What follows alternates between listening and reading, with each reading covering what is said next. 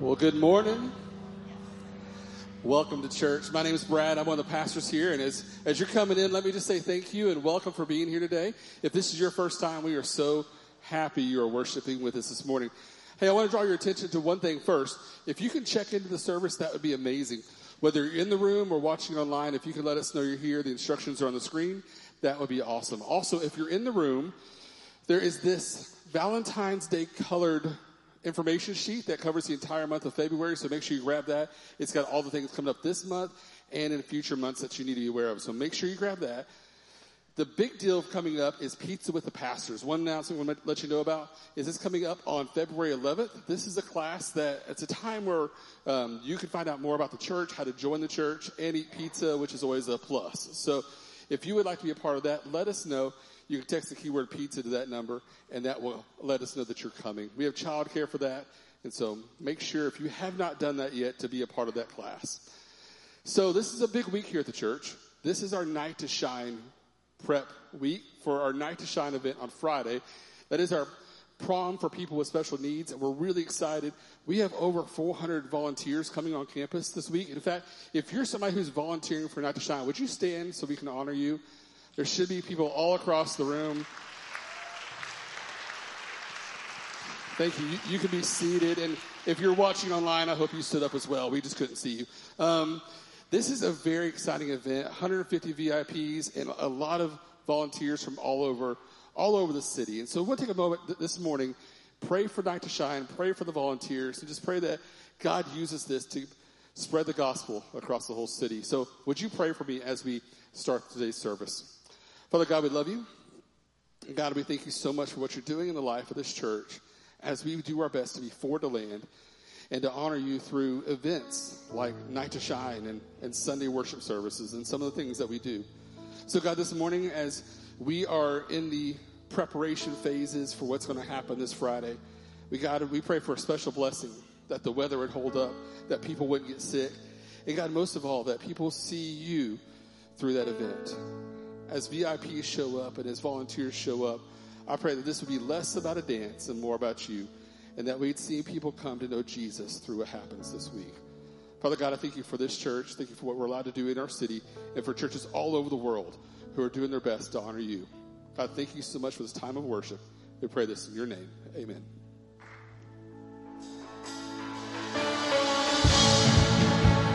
Good Sunday morning, our voices and sing and praise and worship together as we thank God for all He's done. Let's sing.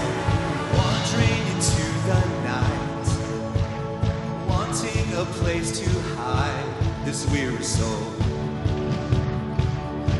This bones. I try with all my might, but I just can't win the fight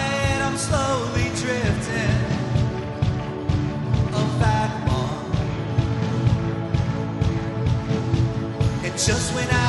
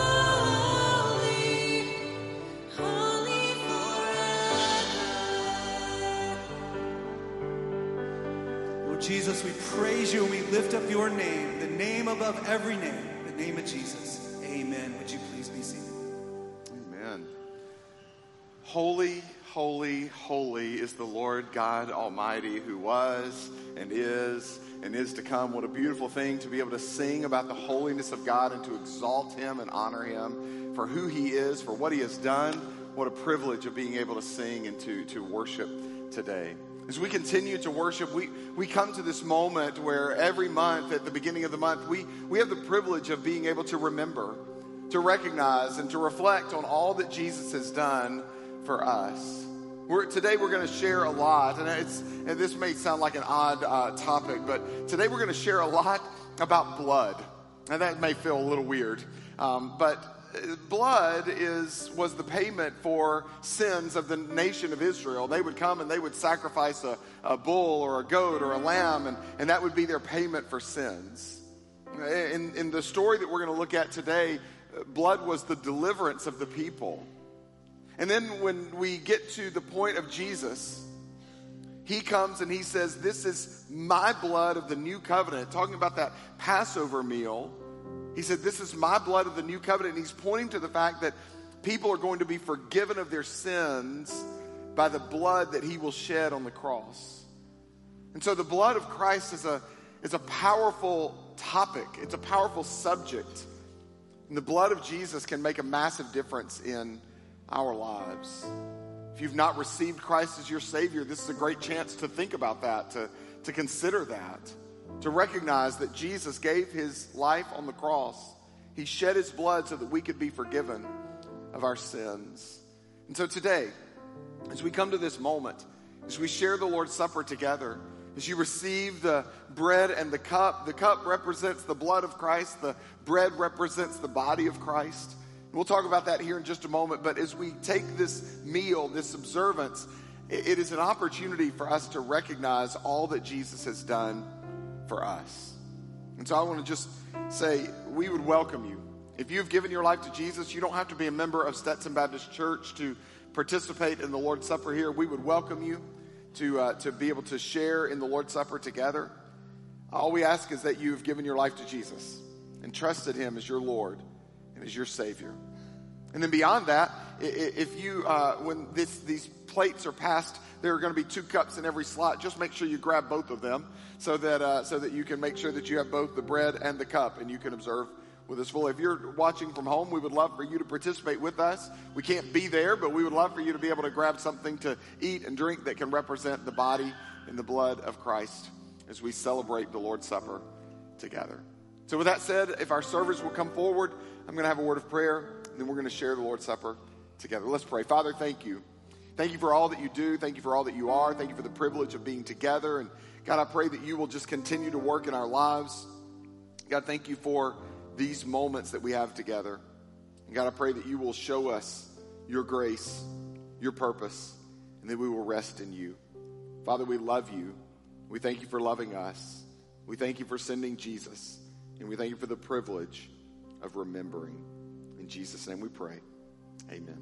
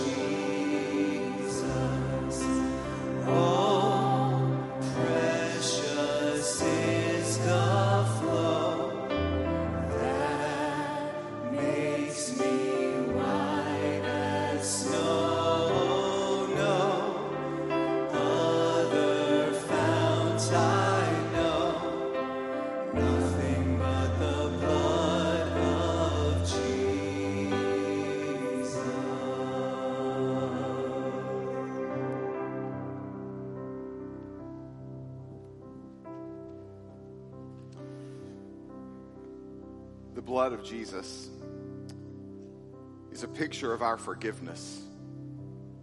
It is a reality of the payment for our sins. It is an opportunity for us to recognize who Jesus is and what he has done for us. You know, blood is precious. Uh, a couple of years ago, I, I I actually spent about three days in the hospital learning how precious blood was.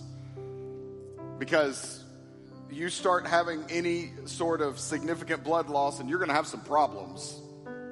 Physically, it's not going to go well. And there are things called transfusions that I'd never really been a part of before, but all of a sudden I was. Because my heart was struggling and my body was struggling. I couldn't do things that I needed to do. I couldn't I literally couldn't get up and walk across the room because of a loss of blood. And I'll tell you, blood is precious to us because of our bodies and the way we function. But blood is precious to our spirits, to our souls, because it was by the blood that Jesus shed on the cross that we have forgiveness of our sins.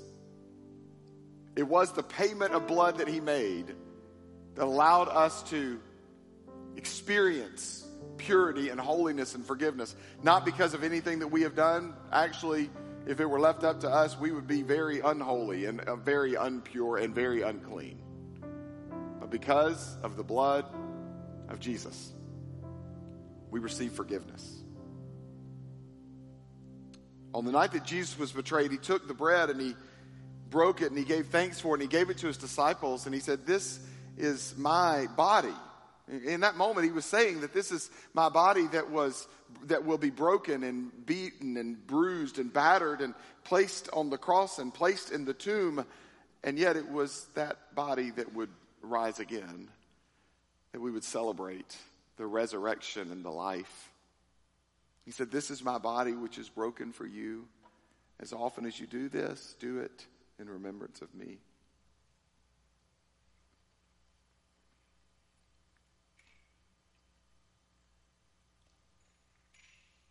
In the same way, he took the cup and he said, This is my blood, meaning this is your forgiveness. This is your opportunity. This is what you've been waiting for. This is my blood, the blood of the new covenant, which is poured out for you for the forgiveness of your sins. As often as you do this, do it in remembrance of me.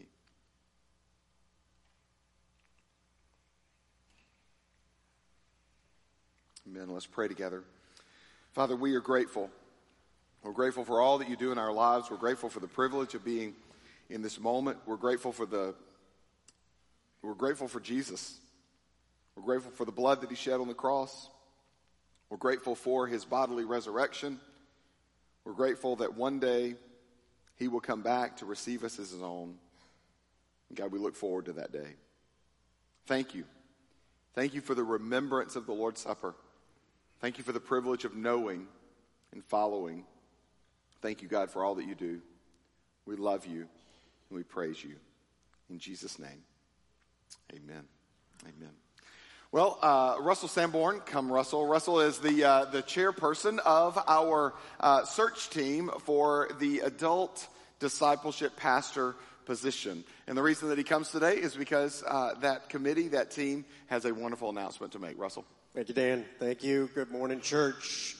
Uh, as the pastor search committee, uh, I'd like to say thank you to the members Dan Glenn, Nicole Harper, Christy Cush, Heather DeRose, Lee Murray, and Jen Wickstrom.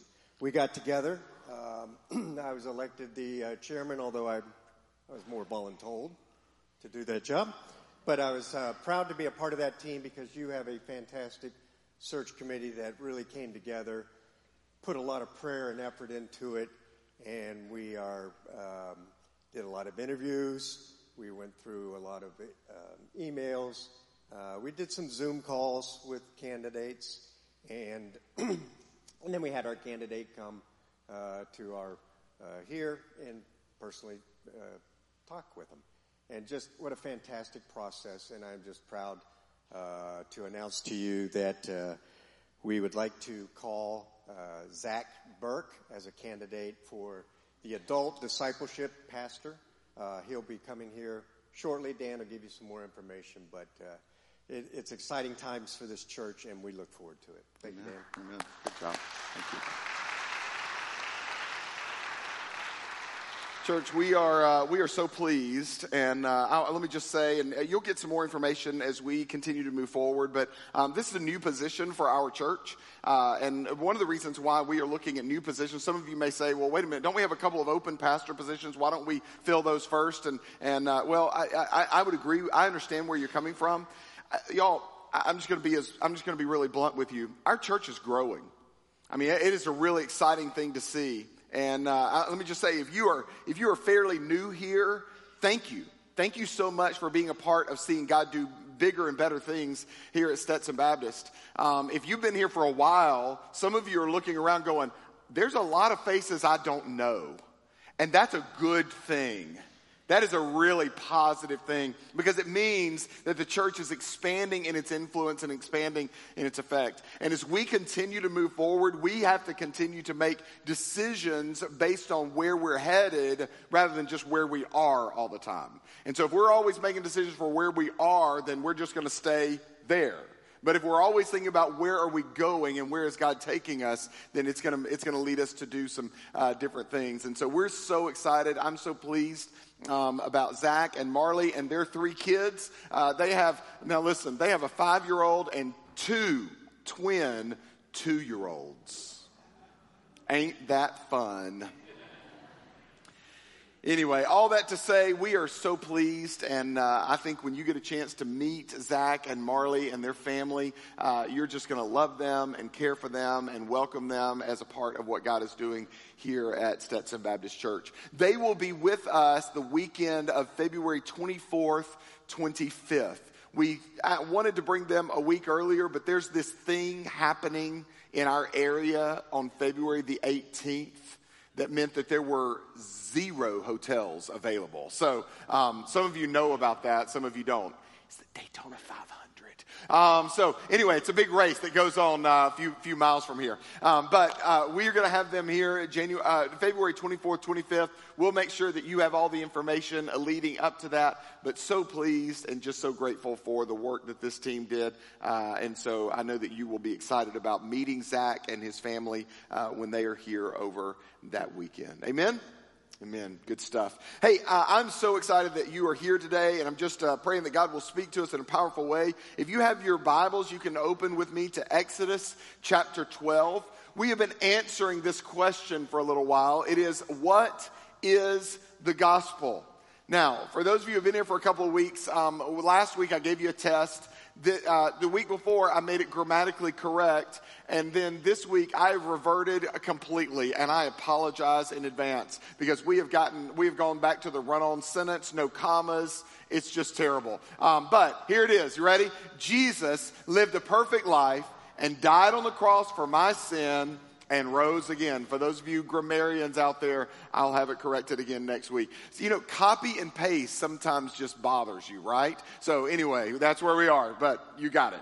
Jesus lived a perfect life, died on the cross for my sins, and rose again. We've been talking for quite a while that that sentence, that statement, the message of the gospel did not just start with the gospels, Matthew, Mark, Luke, and John the message of the gospel and the truth of the gospel has been around from the very beginning. It was God's plan from the very beginning, all the way back to Genesis chapter 1, verse 1. God had a plan, and his plan was to redeem his people, and he redeemed it by Jesus living a perfect life, dying, dying on the cross for my sin and your sin, and rising again. So, we're going to look today at a story from Exodus chapter 12 is, where we're going to focus. There's, a, there's, there's more to this story, but I, I'll, just, I'll just say this is a fairly well known story. And the reason that it's well known is because, like a lot of other stories in the Bible, and especially in the Old Testament, um, somebody somewhere along the way decided that this would be a good, like, children's story. Like a, a story that you would read to your kids, like, you know, as a bedtime it's time to go to bed. Here's a Bible story. Let me, let me illustrate it this way. Gather around, kids. Let me tell you about the time that God's chosen people, the nation of Israel, were in captivity. As a matter of fact, they, they were slaves. To get his people released, God unleashed a set of not one, not two, not three, but ten plagues. That's right. And the 10 plagues were, were set on the nation that had, that had they were holding Israel. That, that nation was Egypt. It was some pretty scary stuff. Water turned to blood. Sores broke out on people's bodies. Fire from heaven, bugs, bugs, and then some more bugs. And then God killed the firstborn in every family in Egypt. Yep, that would have been you, little Johnny. Night, night. Sweet dreams. Yo, why do we do this? I mean, honestly, when you step back from some of the things that we do as believers and some of the things that we read and some of the things that we teach, uh, we're a little crazy. We're a little, we're a little weird. I mean, why would we make that a children's story? It's not a children's story, but it is a beautiful story because it is so poignant and it is such a great reminder. I will say that final plague, that 10th plague, was the beginning of a feast called Passover. And did you know that Passover is the basis for which we come to the Lord's Supper and are reminded of what Jesus did? It's a beautiful thing. It's something that we need to be aware of. Before we read in Exodus chapter 12, let me just give you a little bit of the context. We've already talked about it in the children's story idea, but the Israelites have been in Egypt for 200 years. 430 years have passed since God appeared to Abram and said, I'm going to make you into a great nation. You're going to be wonderful. You're going to be, your, your descendants are going to be as numerous as the stars in the sky. And now they're in captivity in slavery. Pharaoh, God, God, God establishes a deliverer and sends Moses to deliver his people out of Egypt. And Pharaoh refuses, sets off a series of plagues, 10 of them. But none of them are as bad as this 10th plague the plague of the death of the firstborn. How many of you, like me, are the firstborn in your family? Yep, see? First child, dead child. It's just how, uh, uh, that's what worked. Sorry, you should have been born first. That's what your sister and brother said to you, by the way. As that 10th plague is coming, though, God speaks to his people. And he says these words in Exodus chapter 12. It says, The Lord said to Moses and Aaron in the land of Egypt, He said, This month shall be for you the beginning of months. It shall be the first month of the year for you. Tell all the congregation of Israel that on the tenth day of this month, every man shall take a lamb according to their father's houses. A lamb for a household. And if the household is too small for a lamb, then he and his nearest neighbor shall take according to the number of persons. According to what each can eat, you shall make your count for the lamb. Your lamb shall be without blemish, a male, a year old. You may take it from the sheep or from the goats, and you shall keep it until the 14th day of this month, when the whole assembly of the congregation of Israel shall kill their lambs at twilight. I'm sure that was a sad moment. Then they shall take some of the blood and put it on two doorposts and the lintel of the houses in which they eat it. They shall eat the flesh that night, roasted on the fire with unleavened bread and bitter herbs. They shall eat it. Do not eat any of it raw or boiled in water, but roasted, its head with its legs and its inner parts. And you shall let none of it remain until the morning, until uh, anything that remains until the morning you shall burn. In this manner you shall eat it with your belt fastened, your sandals on your feet, and your staff in your hand. And you shall eat it in haste. It is the Lord's Passover. For I will pass through the land of Egypt that night, and I will strike all the firstborn in the land of Egypt, both man and beast, and on all the gods of Egypt I will execute judgments. I am the Lord.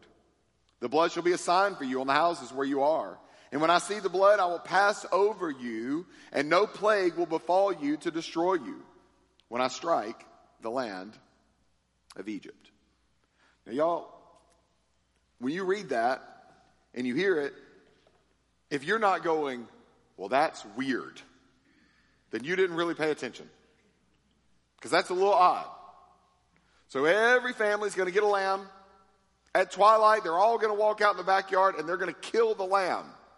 Can you imagine the bleating? Can you imagine the sound? Can you imagine, honestly, the anguish? They've had that little lamb in their household for 14 days. You think they're not attached? And yet the lamb will die. And the blood will be placed on the doorpost and on the lintel, side to side across the top.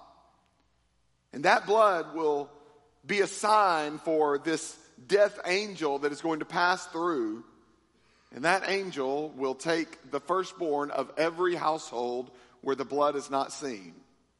But for every household where the blood is seen on the left and right and across the top, in those households, the angel will pass over. And the firstborn will be spared. Uh, when this instruction got to the people of Israel, Do you think they all were like, well, that makes sense? Or do you think they probably looked at it and said, we, we, we do what? Excuse me? I don't know if I fully understand what you're trying to, to illustrate or tell, tell me to do, but okay. Do you think there were any households where, I mean, I'm sure there were a few households that they were like, whatever they say, that's what we do. Those are the, like the good church people, you know? They told us to, and so we're in. And they're, like, okay, I don't, I don't understand it, but they told me to do it, so I'm good. All right, Moses, done. Check. But I have, a, I, have a, I have an imagination that maybe there were a few of those that were like, all right, I'll do it, but I'm still going to be real careful that night. I might hide my firstborn. I kind of like him. I might see if maybe I could, uh, you know, uh, a nurse on hand, medicine ready to go, just in case he starts to get a little sickly. But I'll do what you told me to do because I just want to take all the precautions. I don't, I, don't, I don't know what they thought. What I do know, though, is that the proclamation of God to Moses and Aaron and the obedience of the people to do what they were supposed to do meant that the firstborn of those households was spared and in the nation of Egypt as that angel passed through and the firstborn of those other households died, there was great wailing and gnashing of teeth in the nation of Egypt. There was a great, there was a great loss of life that night. How crazy. How wild. Now, I'll tell you, there, there, is, there is so much to be said about the observance of Passover. There is so much to be said about this moment and about the continual observance of Passover throughout time. I, I want to share with you just, just three quick things that I think really kind of give us an, an understanding of this moment and lead us to the message of the gospel before Christ. Here's the first one. What we see here is we see an obedient people leading to life obedient. Obedient. They weren't necessarily knowledgeable. They weren't necessarily understanding. They were just obedient.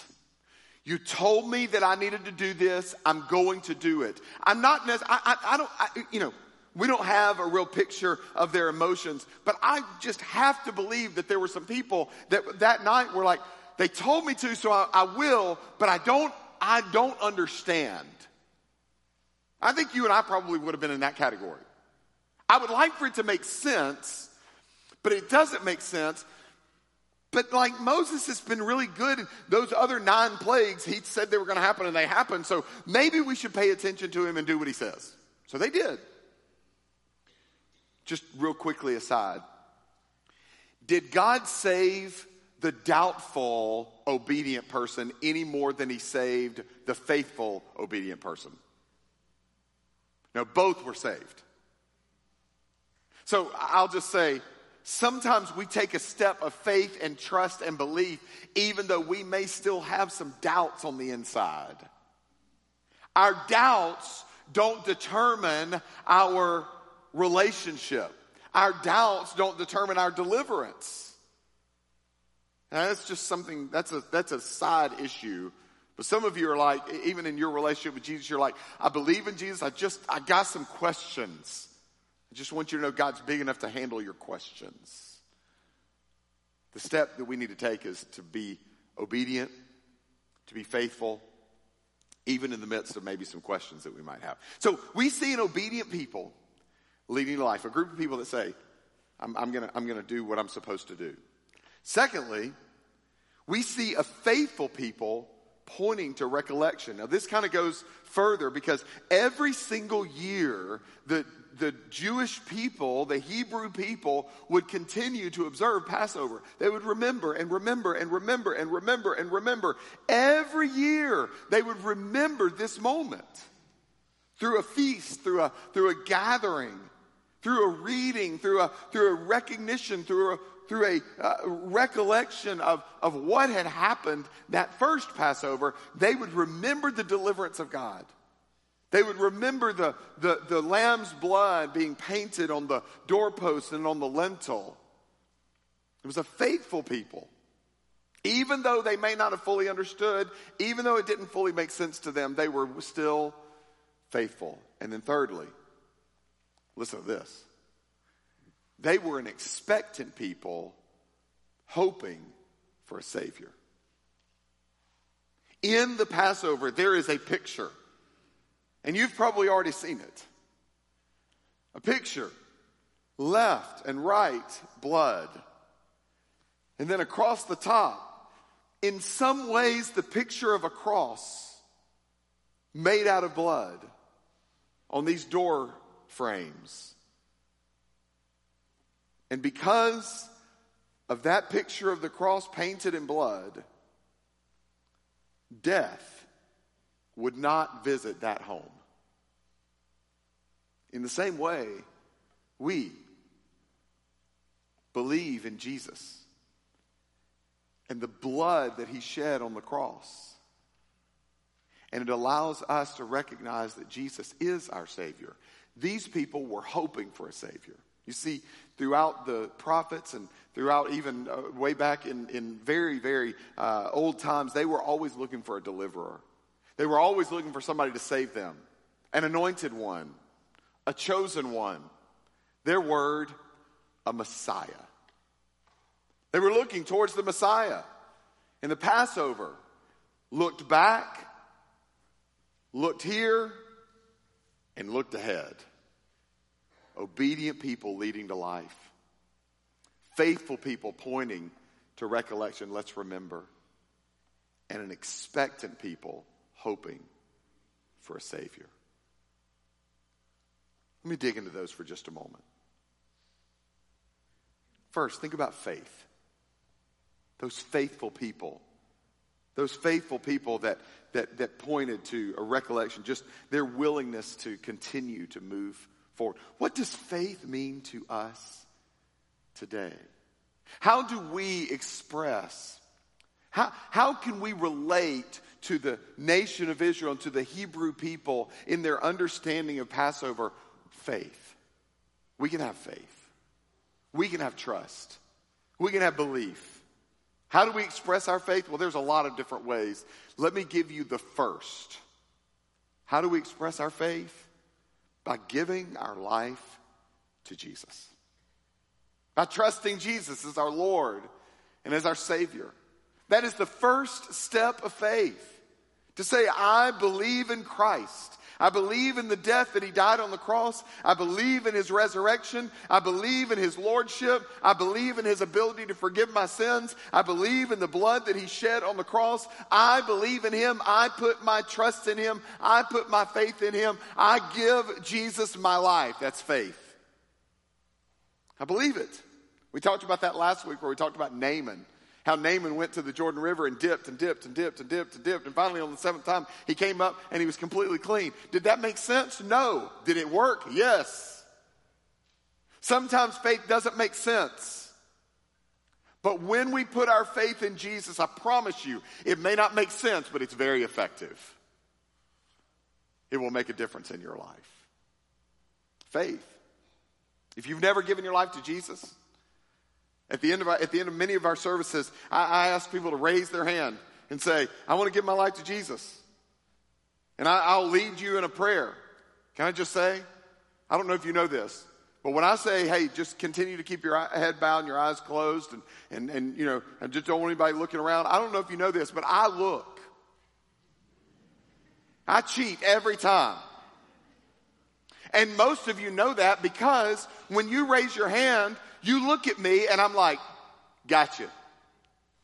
And I'm not going to embarrass you. I'm not going to call your name. I'm Not going to make a, not going to make a show of you. But we make eye contact. For some of you, we make eye contact week after week after week after week after week, and you keep raising your hand saying, I want to give my life to Jesus. Can I just tell you something? Just let me just kind of cut through all the stuff. You don't have to keep doing that.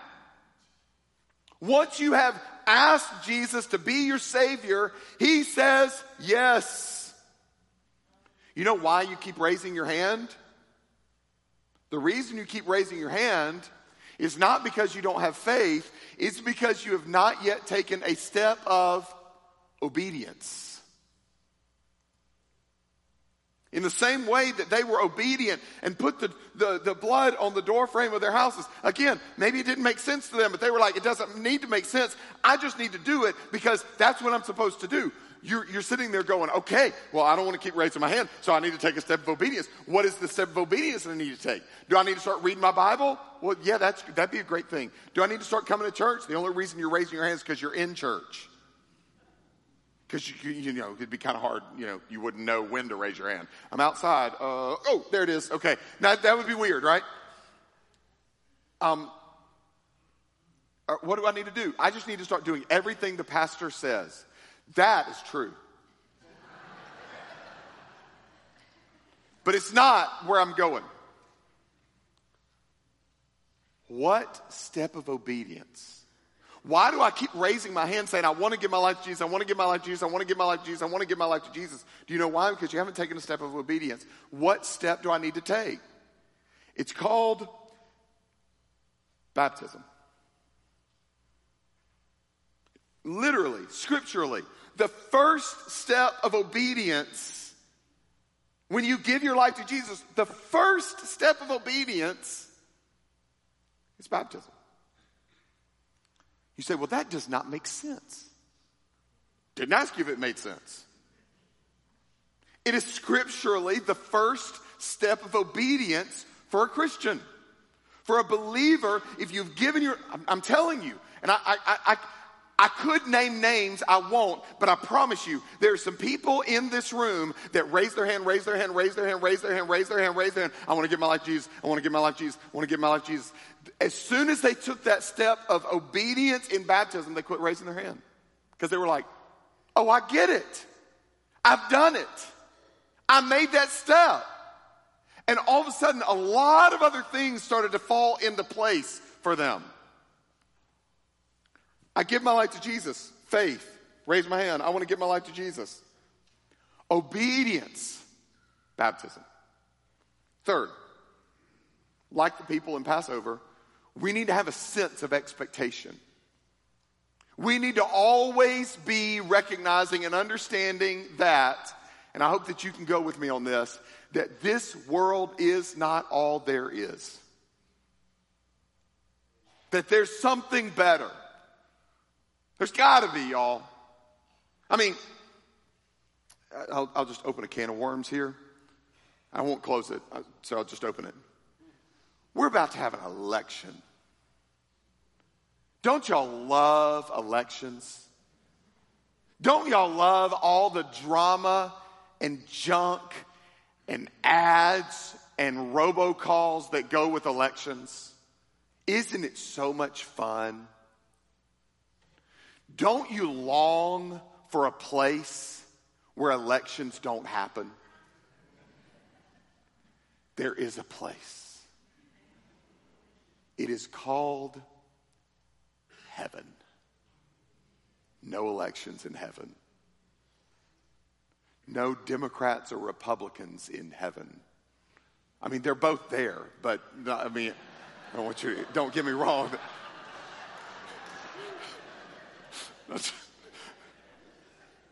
but, but nobody makes that distinction. Because God loves us all. And He invites us all to come to Him. And He welcomes us all. Can I just tell you? If I could draw it up for God, I would make Him come back, send Jesus about November 1st of 2024 and be like, y'all ain't voting. Wouldn't that be awesome? Because I, I hate election years. Y'all, we've got to have an expectation that there's something better out there, that there's a better plan, that God's got something better than what we're looking at and what we're experiencing every day. Amen. So let me ask you three quick questions. I'll be done today. Number one, have you accepted Jesus as your Savior? Have you given your life to Christ? Have you prayed a prayer of salvation and meant it? Have you raised your hand at the end of a service and said, I need to do that? And you believed it and you trusted it. And then you came back the next week and you did it again, you did it again, you did it again. Listen, all it takes is once. Have you ever truly believed in Jesus and put your faith in his hands? Believe him. Trust him. He offers himself to you. Have you accepted Jesus as your Savior? Number two, have you been obedient in baptism? Now, I, am just going to stop here for just a second, and I'm going to give you. A, I'm going to give you a next step because some of you, some of you are like, I have, I have raised my hand a bunch. I know that, and and by the way, so do I. Like I know your name, I know your face, I know what your palm looks like. I've seen you. I got it. That's awesome. Thank you, thank you, thank you for being repetitively obedient and repetitively faithful. Awesome. Take a step of obedience. I promise you, I promise you, if you're sitting there going, I don't know, I don't know, I don't know, that step of obedience is what you need to know. And it will help you to know. So if you've never done that, if you've never been baptized, it is giving your life to Jesus is step one. Being baptized is step 1A. Got it? So I want to encourage you to take that step. So I'm going to give you two ways that you can do that. And listen, I'm not going to make it hard on you, not going to make you come down front, not make you, uh, anyway, but just if you would like to take that step of baptism, I want you to do one of two things. Either one, I want you to grab that blue card that's right in front of you. I want you to write your name down. It'd be great if we had some contact information. It'd be even more awesome if we could read it. And then if you'll just write the word baptism on there and put it in the box when you leave, that would be great. Or, or, or, you can text your name to that number. If you would just text us, we will call you and we will set up a time to sit down and talk with you about where you are in your faith so that you can take that step of baptism. Really simple. If you've never been baptized, your phone should be out. You should be texting me saying, Pastor Dan, you guilted me into it. I need to be baptized. I hear you. Can you please stop talking about it?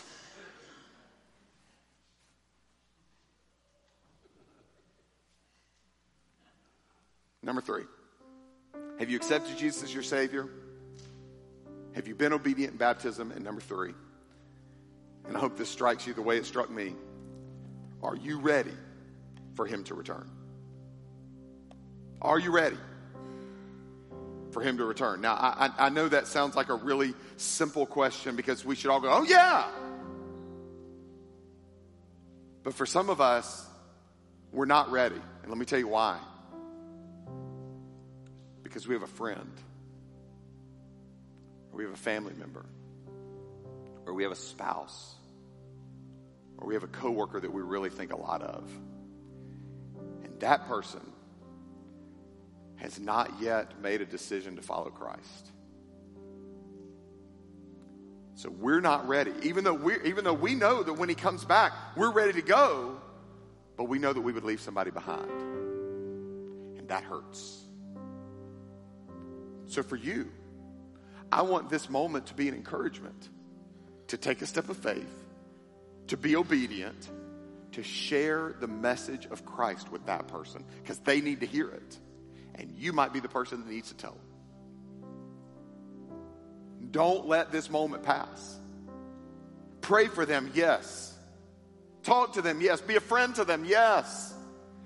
But the greatest friendship, greatest expression of friendship and love that you could offer, tell them about Jesus. Because, friend, they need to hear it, and you might be the person to tell them. Have you accepted Jesus as your Savior? I hope you have. Have you been obedient to Him in baptism? Send me a message if not. Are you ready for Him to split the sky and to say, Everyone who believes in me, let's go? let's look forward to that day. Let's pray. Father, thank you